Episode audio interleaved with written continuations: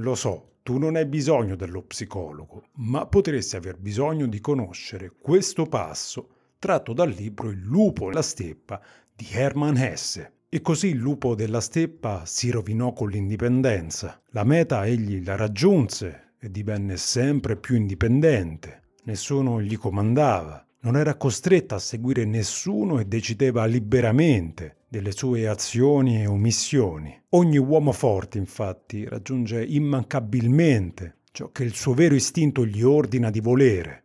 Ma raggiunta la libertà, Harry s'accorse a un tratto che la sua libertà era morte, che era solo, che il mondo lo lasciava paurosamente in pace, che gli uomini non lo riguardavano più, né lui riguardava se stesso, che soffocava lentamente in un'aria sempre più rarefatta, senza relazioni e senza compagnia. Infatti era arrivata al punto che la solitudine e l'indipendenza non erano più un'aspirazione, una meta, bensì la sua sorte, la sua condanna. Una volta pronunciata la formula magica senza più poterla ritirare, a nulla gli serviva tendere le braccia con desiderio e buona volontà ed essere disposto a cercare legami e comunioni.